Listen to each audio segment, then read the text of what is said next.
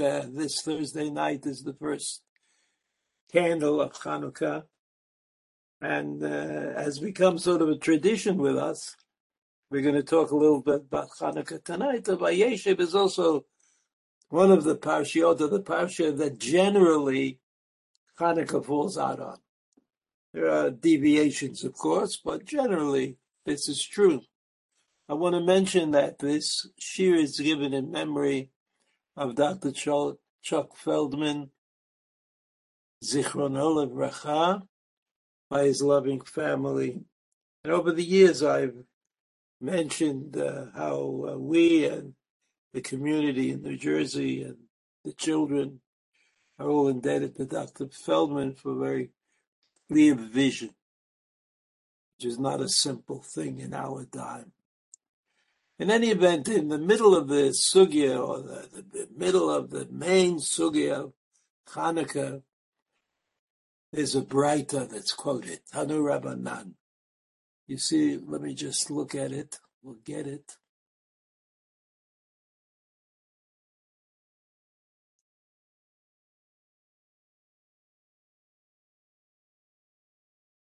Tanu Rabbanan, just one second.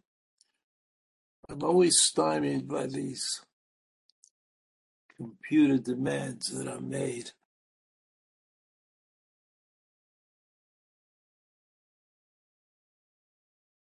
Okay.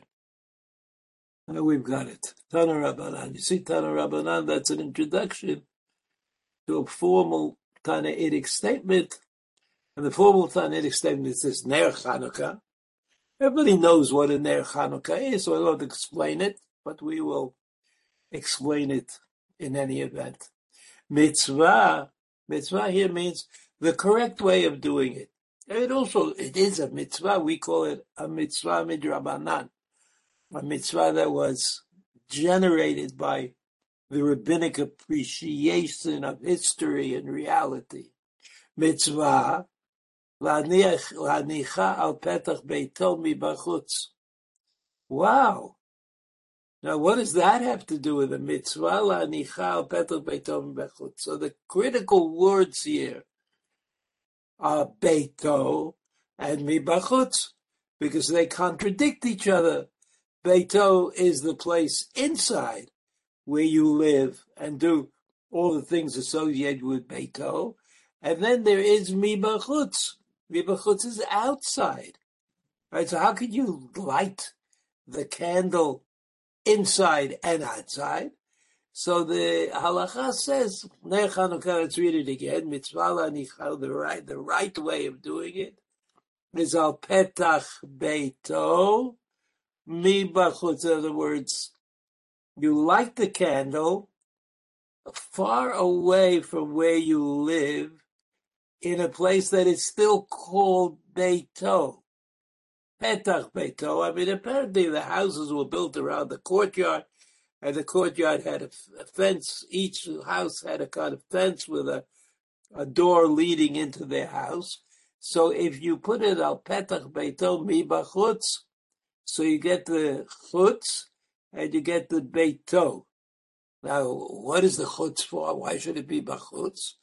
Bachutz because we know that we light the candle in order to uh, get an appreciation of what's going on in the world, and therefore the, the what we want to do is somehow symbolically make sure that everybody understands uh, where this miracle came from, where the miracle was the work of Hashem. So again, Ner Hanukkah how do you do it? How do you do it? Mitzvah lanicha al petach beitomi bachutz. And then there's a an exclusion. The Mishnah says, or the continues to say, Mayad dar aliyah, if he lived on the second floor, the third floor,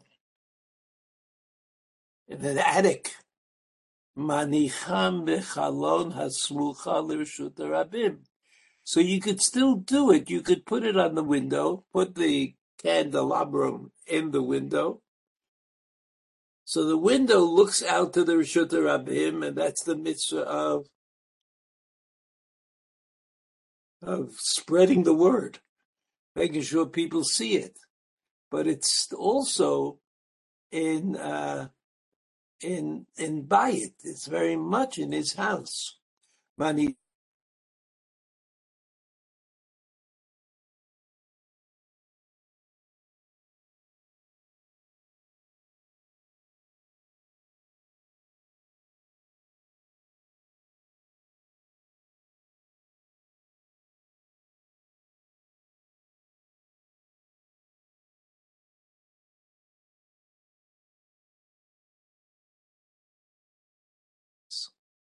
Then the Mishnah says something which we could take as a historical uh, reality.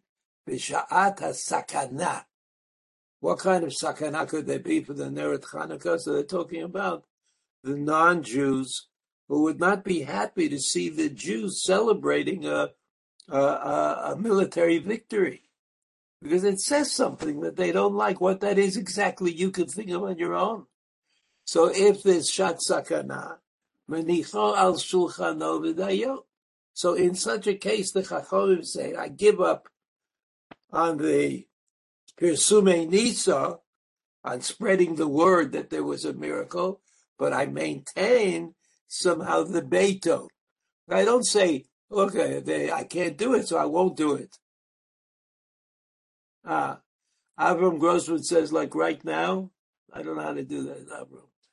Disappears what's happening in college campuses uh, today. I don't know exactly what's happening, so I'm not going to refer to that. Okay, but it says in this Breita that if there's shata sakana, there's clear and ever-present danger for the Jewish people, if they light menorahs and show off, so to speak, then manicha al shulchano v'dayo. V'dayo means that's enough for doing the mitzvah. Since the mitzvah is only a mitzvah right? It's only a rabbinic uh, injunction. If if there's uh, a pikuach nefesh involved, if you're going, you're endangering yourself of death, then you don't have to do the mitzvah. You don't have to do it in its fullest. Okay. Those are the halachot. Now we know that previously in the same sugya, we learned that the Ner Chanukah was Ishu Beito. There's a stress in the Gemara, which is not on the sheet, unfortunately, but in the Gemara, there's a stress on the on the, the uh, Ner Chanukah being Ishu Beito, and that's explained by Rashi as being being when they started, they looked for a way they looked for a way to commemorate Hanukkah. So how did they do it? They had apparently the one thing that they did was they lit a candle. Somebody said, "How many candles should you light?" So it became uh, accepted that everybody lit one candle. I mean, not everybody. Every household lit one candle. So if there were two people in the household or ten people in the household, they lit one candle and the people walking by in the street would be able to know that there's something going on. All the Jews had candles lit lit in their in their house. Then that Breita there says that if you are mahadrin, meaning if you want to do it even better, I mean this took time. It wasn't something happened all at the same time. And people said, I'm not getting the message across. They people see one candle in everybody's house and they don't understand that it has something to do with Hanukkah, what we call Hanukkah. So they said what you have to do is light one candle for every household member. That means if you had four people in the household, the first night of Hanukkah you light four candles, the second night eight candles, the third night whatever it is, right? 12 candles. Yeah, every night you light four new candles. That's what, that's how Rashi understands Mahadrin. That's what Mahadrin means. The Gemara says there's something called Mahadrin Minna. Mahadrin, about that, they, they became a machloket between Beit Hillel and Beit Shammai. How could there be halacha Beit Hillel Beit Shammai? We saw that before Beit Hillel Beit Shammai, people didn't really know how to celebrate the holiday. They didn't know what to say, what it was they were celebrating. It wasn't, uh, you know, we, we kind of uh, are, are educated to think that military victory may not be of primary importance. And here they were, many Jews putting up one candle each night. Some people put up one candle for each person in the household, which just created a difficulty, like, you know. So finally, in this difficult situation, in this difficult situation, Beit Hillel and Beit Shammai agreed about something and disagreed about something. First of all, they agreed that the eight-day holiday of, of Hanukkah, which was uh, previously celebrated by lighting one candle every night per household, right? That was the original way that it was that the holiday was celebrated. That they understood Beit Hillel and Beit Shammai that that the Persume Nisa is missing something. And what it's missing is the idea of eight days. That the miracle that took place on on Hanukkah, the miracle of the Pachshemen, the cruse of oil, was an eight-day miracle.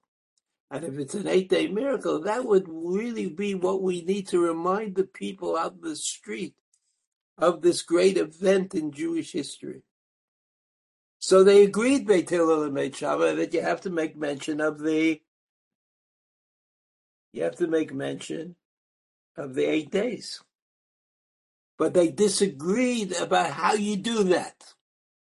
According to Beit Shammai, you light eight candles, the first night at seven, the second night at six, until you're finished. According to Beit Hillel, you do what we usually do. We ourselves, you light one candle day one and two candles, then three candles and four candles and Tosfot already points out that this must be in accordance with the second uh, idea above. The first idea being Ner Yishu Beito, and the second idea is Ner Lekol Echad Ve'echad. So in the Ner Lekol Echad Ve'echad, it would be difficult. I mean, you didn't want to have so many candles. You didn't want people to get confused. They wouldn't know what it is. So it must be Ner Ishu Beito became the machloket of Beit Shammai and Beit Hillel.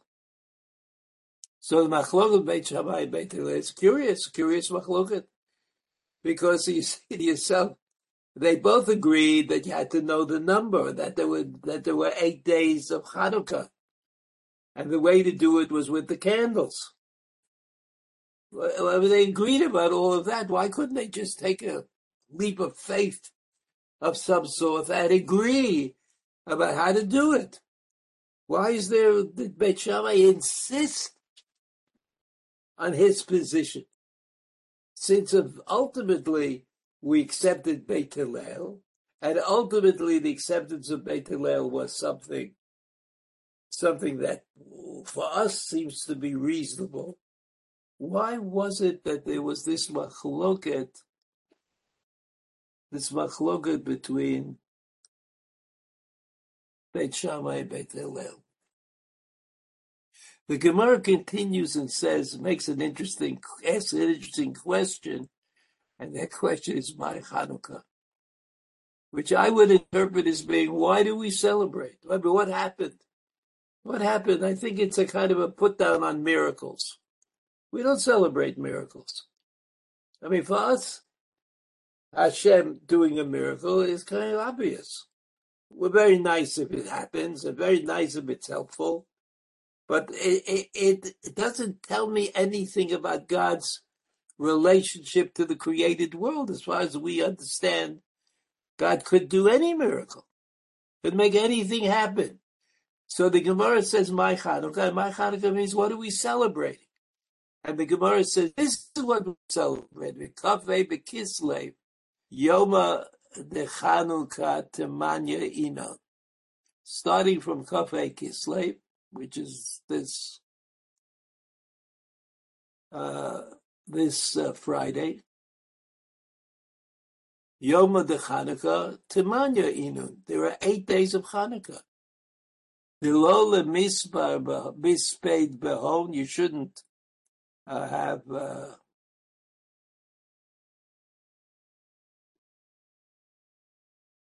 you shouldn't speak about sad events that happened. And you shouldn't uh, oppre- uh, oppress yourself in any way, like fasting. Shekeshe yivanim when the yivanim went into the Beit Hamikdash, timu kol hashmanim, and this always always strikes me that the Gemara said that the Greeks, the Greeks were not uh, uh, curious and learned and understanding, and they looked for a way. They didn't just want to destroy the Beit Hamikdash; they wanted to destroy it for Jews.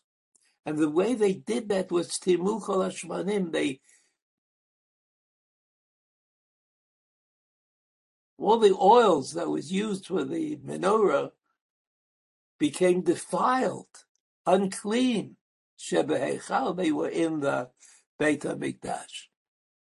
So they knew something, these Greeks. They weren't simply marauders trying to kind of beat down the walls of Jer- Jerusalem. They knew how to inflict pain to the Jews.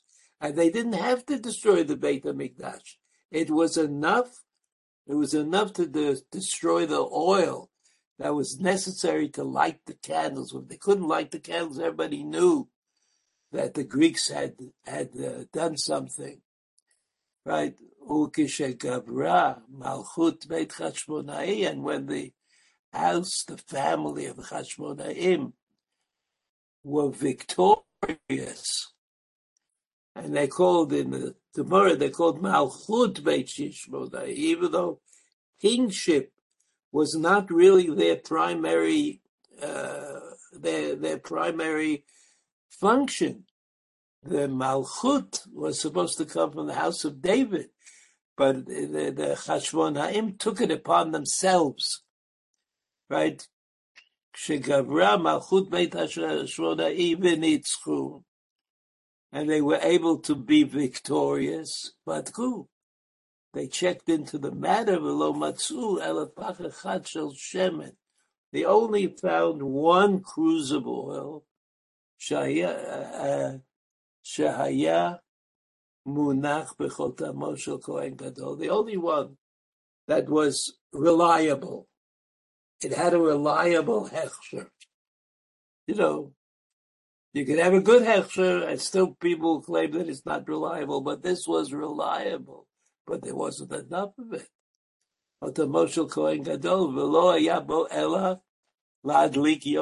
They had only enough oil that would burn in the candelabrum in the Beit HaMikdash for one day.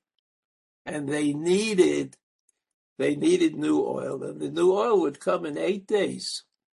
So the story continues as Nasa Bones.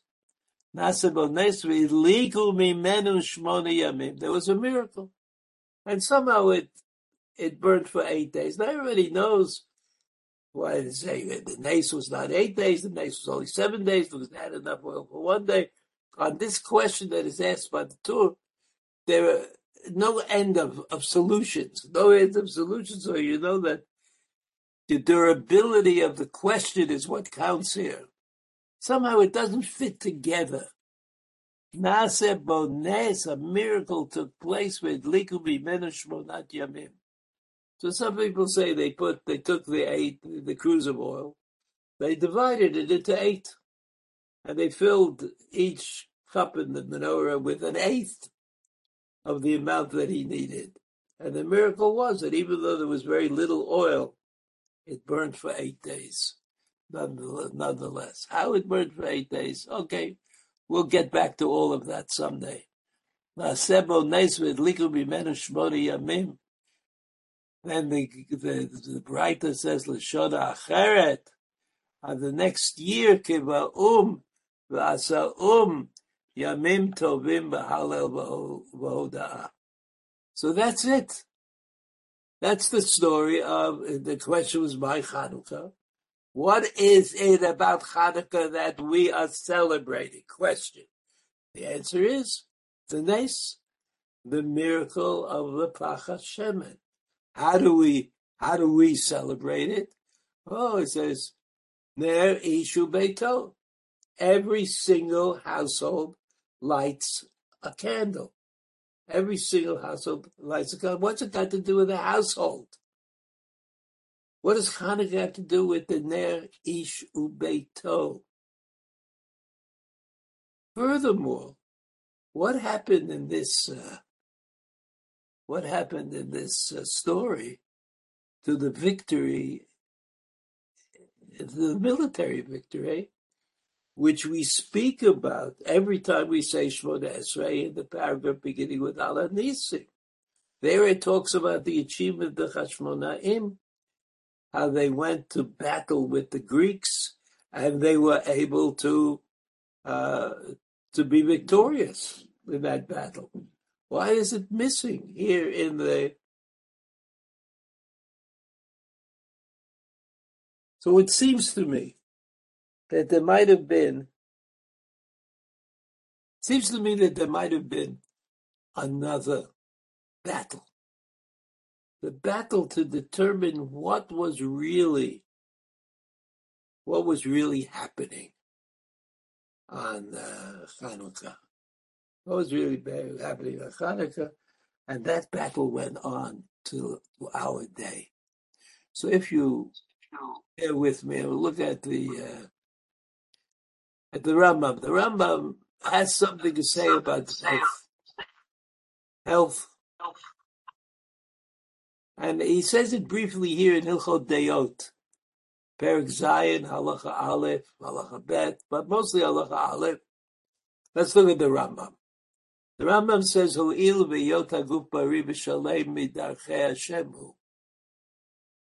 He says everybody knows that a healthy body, Uh, a whole, whole and healthy body, midarchei Hashemu, it's the way of Hakadosh Baruch meaning that a person who works to give his body strength right? Bari v'shalem. He's following God's dictates. Sharei, efshar sheyavin yedad says, after all, you think a person who is sick is going to know a lot about God? And after all, you know that the Rambam thought that by by thinking and a- analyzing and assessing things, you could really know more about God than you knew. You could certainly improve your position.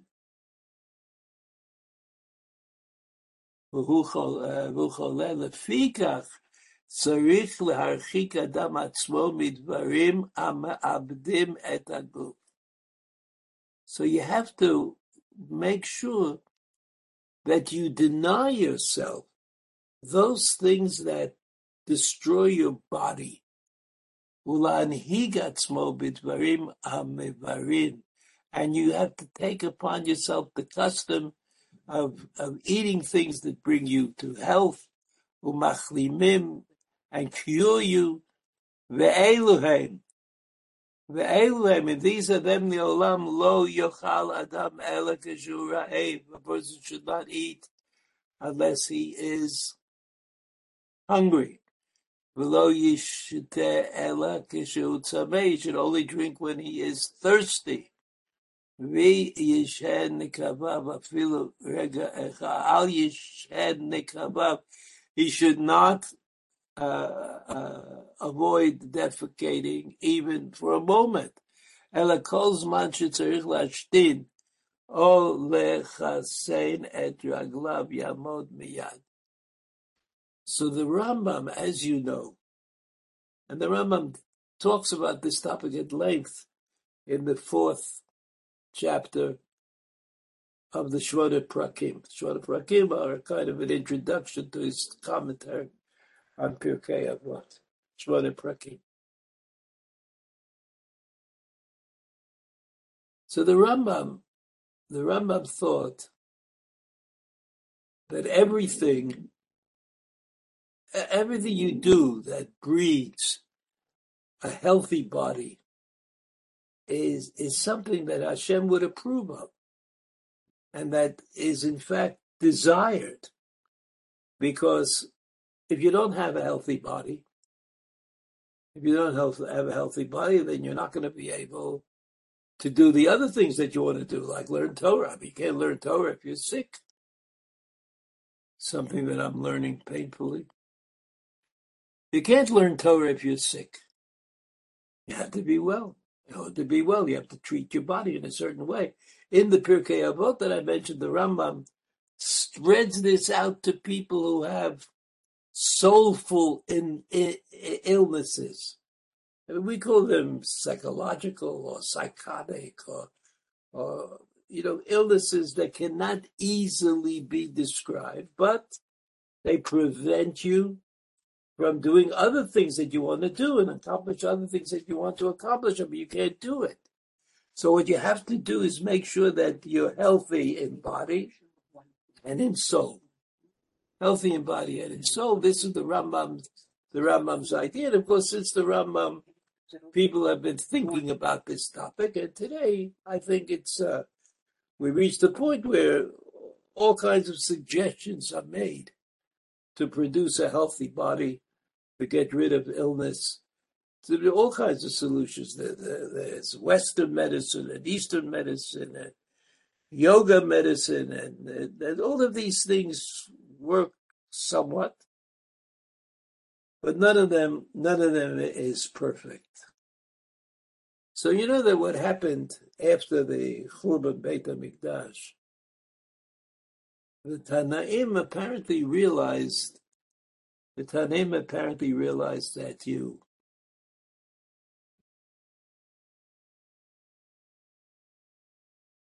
uh, uh, we needed a, a focus we had lost the Beit HaMikdash, which was the previous focus. I mean, we could go to the Beit HaMikdash, we could daven, we could bring korbanot, we could give charity in the Beit HaMikdash. It was the center of all things, but it came to an end. And when it came to an end, the Jews, the, the Tanaim of the age said, we need a new focus, and that new focus should be Talmud Torah. And of course, uh, you can't just say to everybody, you should learn Torah and don't do anything else. So it took time. It took time until this notion that Talmud Torah could be the central or the focus of, of Am Yisrael. That's what we do. Who are we? We do. We learn Torah. Other nations might say we play soccer. We said we learned Torah. This was a kind of remarkable thing. It was even more, more remarkable that it caught on. And people understood, yes, we learn Torah. That's the important thing that we do. As a result, they had to kind of come to a new equivalency between learning Torah and doing other things that were good things to do, that were helpful. And you know, in the Rambam's way of thinking about things, if something can, gives you pleasure, if you if you're able to go to a, a play, or you're able to go to a movie, or you're able to go to someplace where you're you kind of uh, feel relaxed. that your soul is uh, is enjoying its place in the universe.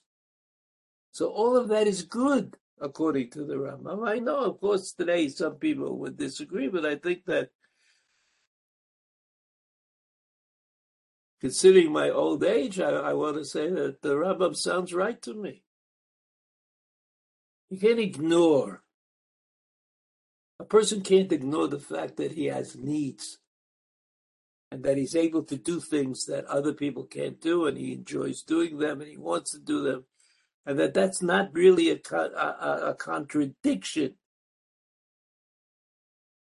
not a contradiction to the primacy of Talmud, Torah. So let's say Beit Shammai, Beit Hillel. Let's say they were in that argument. Generally speaking, generally speaking, Beit Shammai said, we have to be strong and we have to do things that we want to do. We have to do the right thing. That was Beit Shammai, even though Beit Shammai was a, a school of scholars. But they understood that the people had different kinds of needs. That was Beit Shammai. So Beit Shammai say, light all the candles all at once because we're celebrating the military victory. Just as it says in Al Nisim, which we say in uh, the Shemona Esrei and in Birkat Hamazon. Beit Hillel said, no, that this is just a step. This is a step in understanding how to combine the idea of Talmud Torah with the idea of a, a, a good body, of having, being able to serve your body properly. So Beit Hillel said one, two, three, four, five, six, seven, eight. That's what that's what the uh, Beit that's what Beit Hillel what Beit Hillel said. So eventually, victory came to victory came to Beit Hillel because Beit Hillel recognized the real problem more than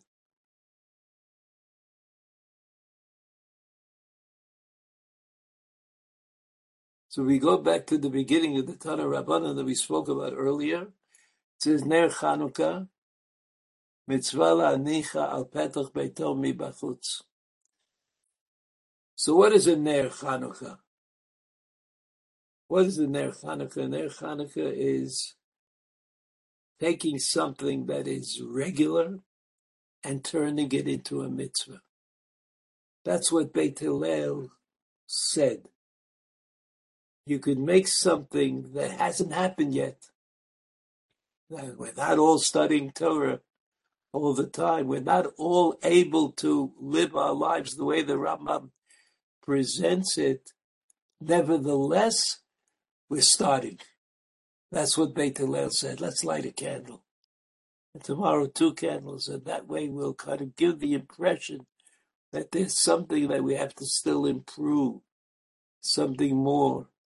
And that, of course, starts in the bayit. Starts in the bayit. Ishu Beito.